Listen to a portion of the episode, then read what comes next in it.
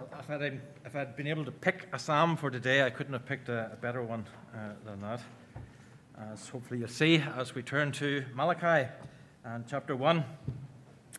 And we're reading today from uh, verse 6. Malachi 1 and verse 6. A son honors his father, and a servant his master. If I am a father, where is the honor due to me? If I am a master, where is the respect due to me, says the Lord Almighty? It is you, O priests, who show contempt for my name. But you ask, How have we shown contempt for your name? You place defiled food on my altar. But you ask, How have we defiled you? By saying that the Lord's table is contemptible. When you bring blind animals for sacrifice, is that not wrong?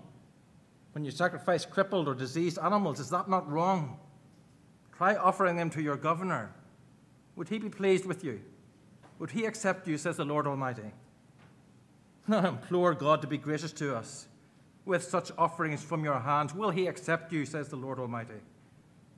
Oh, that one of you would shut the temple doors so that you would not light useless fires on my altar. I am not pleased with you, says the Lord Almighty, and I will accept no offering from your hands. My name will be great among the nations from the rising to the setting of the sun. In every place, incense and pure offerings will be brought to my name, because my name will be great among the nations, says the Lord Almighty. But you profane it by saying of the Lord's table it is defiled, and of its food it is contemptible. And you say, What a burden! And you sniff at it contemptuously, says the Lord Almighty. When you bring injured, crippled, or diseased animals and offer them as sacrifices, should I accept them from your hand, says the Lord? Cursed is the cheat who has an acceptable meal in his flock and vows to give it, but then sacrifices a blemished animal to the Lord. For I am a great king, says the Lord Almighty, and my name is to be feared among the nations. And now this admonition is for you, priests. If you do not listen, and if you do not set your heart to honor my name, says the Lord Almighty, I will send a curse upon you, and I will curse your blessings. Yes, I've already cursed them, because you have not set your heart to honor me. Because if you, I will rebuke your descendants. I will spread on your faces the offal from your festival sacrifices, and you will be carried off with it. And you will know that I have sent you this admonition so that my covenant with Levi may continue, says the Lord Almighty. My covenant was with him, a covenant of life and peace, and I gave them to him. This called for reverence, and he revered me and, and stood in awe of my name. True instruction was in his mouth, and nothing false was found on his lips. He walked with me in peace and uprightness and turned many from sin. For the lips of a priest ought to preserve knowledge, and from his mouth men should seek instruction, because he is the messenger of the Lord Almighty. But you have turned from the way, and by your teaching have caused many to stumble. You have violated the covenant with Levi, says the Lord Almighty. So I have caused you to be despised and humiliated before all the people, because you have not followed my ways but have shown partiality in matters of the law. Let's pray. Our Father, as we reflect on this sobering passage this morning, we pray that you might indeed give us ears to hear and give us minds to understand, and most of all, give us wills to obey your word for Jesus' sake. Amen. Few years ago, some of us attended a Stand for Life rally in Hyde Park. Unfortunately, our anti abortion protest made little difference. But there we were, waving our placards, chanting our slogans, applauding the speakers, and they made the same point repeatedly that modern society is less concerned about unborn babies than battery hens. That unborn children deserve as much attention, as much respect as chucks in a henhouse or pigs on a farm. How much more so? How much greater still the attention and respect that should be given to God, our Creator, our Lord. That's Malachi's point here in verse 6. A son honors his father, and a slave his master. If I'm a father, where's the honor due to me? If I am a master, where's the respect due me? says the Lord Almighty. Instead of giving God the respect that he deserved, his sons, his servants, were displaying utter contempt. But to make matters worse, those he singles out here It was their role to prevent this kind of thing. It was the priests, the ordained clergy, if you like, that Malachi calls out in this second oracle. The previous verses had addressed the community in general, but now the focus is on the priests. Here the prophet targets the ecclesiastical leaders, the religious instructors, the guardians of the faith, those ordained to serve, those responsible for conducting the worship that God demanded. But rather than giving God due respect, these priests were treating God with utter disdain. As Malachi puts it, they were profaning God's holy name. Of course, that's not how they saw it. Their verbalized response makes this clear. How have we shown contempt for your name? They ask. How have we defiled you? Not guilty, my Lord, they plead. But they were guilty. They were culpable. They had shown contempt for God's name, his character, and everything he stood for. And they'd done so, first of all, by not following God's instructions, by not fully obeying God's word themselves. They had thus suggested that God's table, his uh, sacrificial altar, was contemptible.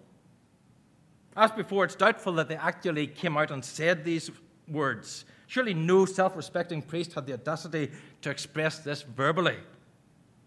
But what they thought in their hearts was all too clear from what they were doing with their hands. These priests were offering God something that was defective, something that was unacceptable, animals that were blind and injured, lame or diseased. Rather than the unblemished offerings that God commanded, they were offering up damaged goods. As Peter Adam puts it, they were serving up to God roadkill. And they evidently saw no harm in this. Notice that repeated question there in verse 8 Is this not wrong? Is this not evil? Well, evidently they didn't think so. No doubt, as we so often do, they had rationalized their behavior. After all, other than the odd sick animal, didn't all this mutton taste exactly the same? And if it was good enough for the herdsmen, those who regularly ate their damaged livestock, surely it was good enough for everyone else, including God. Or maybe they, they theologized what they were doing. After all, God himself wasn't going to taste the difference now, was he?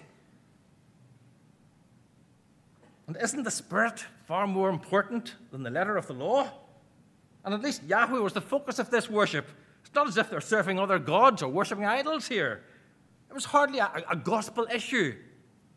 Well, actually, it was. But these priests were ignorant of that fact.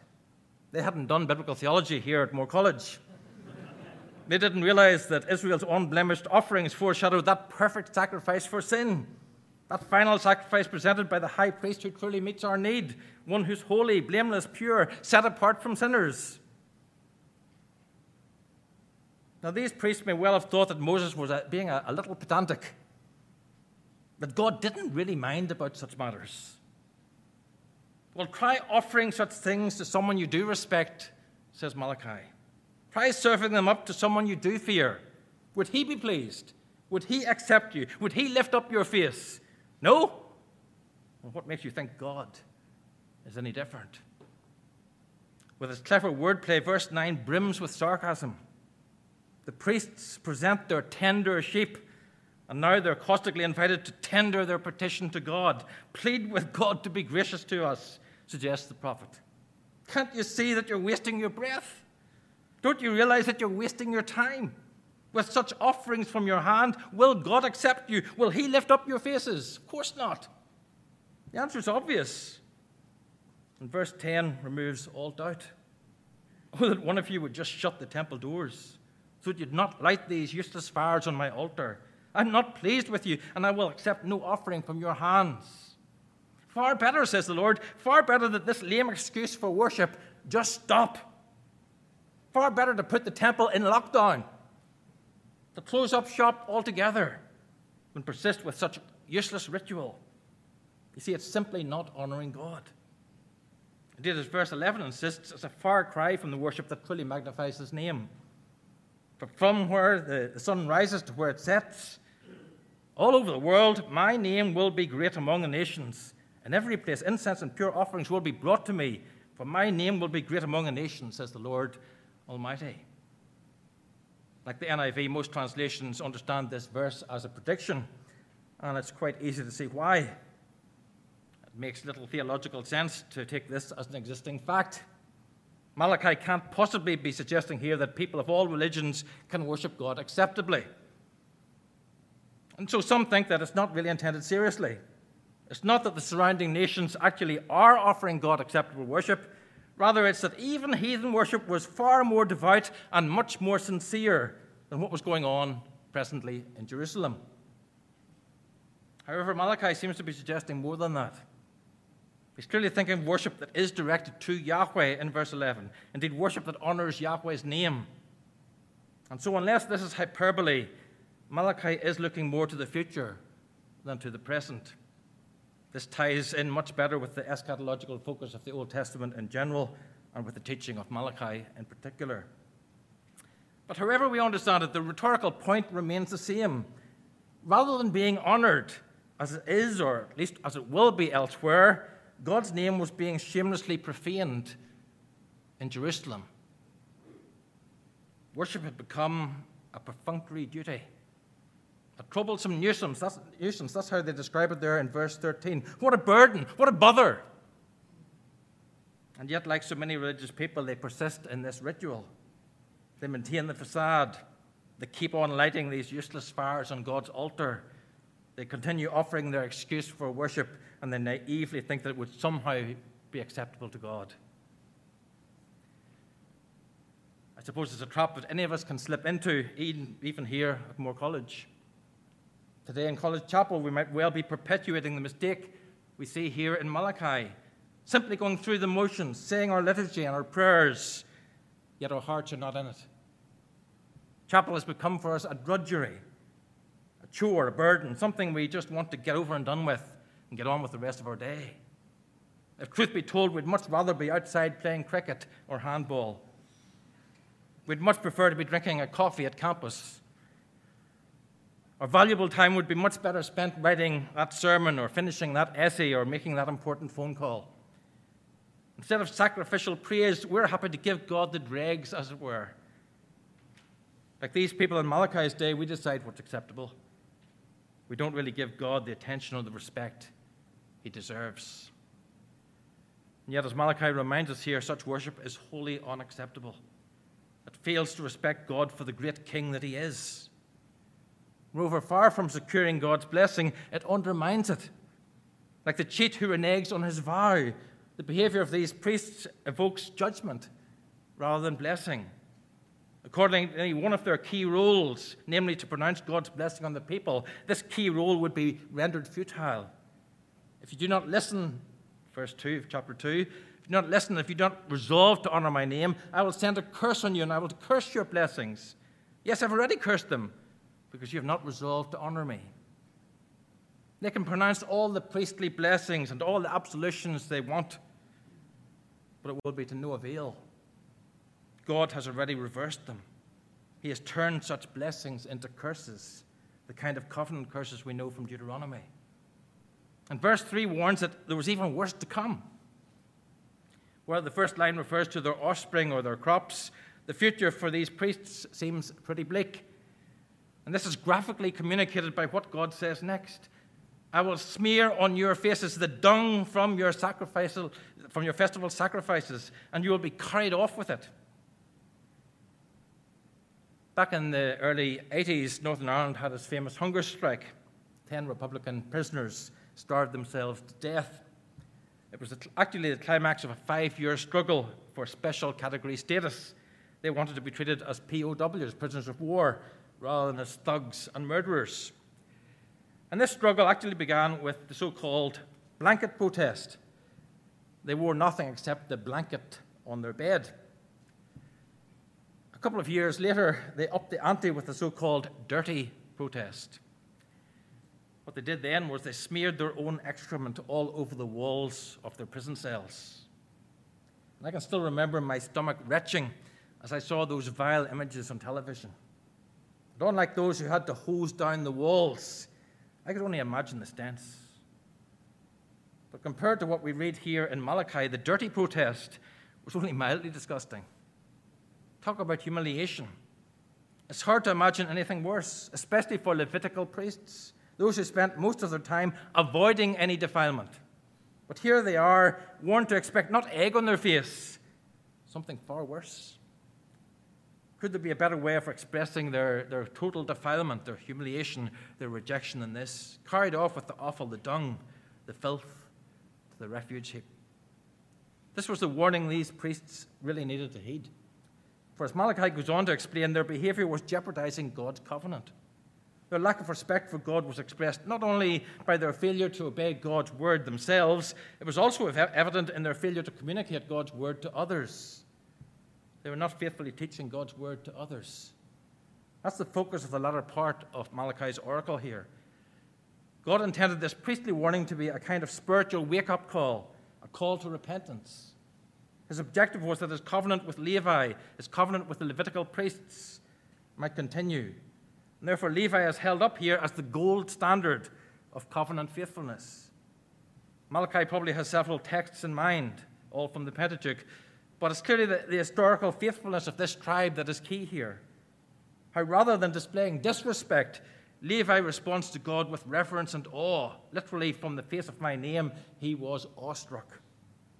How rather than adopting a selective approach to God's word, true instruction was found in his mouth, and nothing false was found on his lips. How rather than being led astray or leading others astray, he walked in step with God and turned many from sin.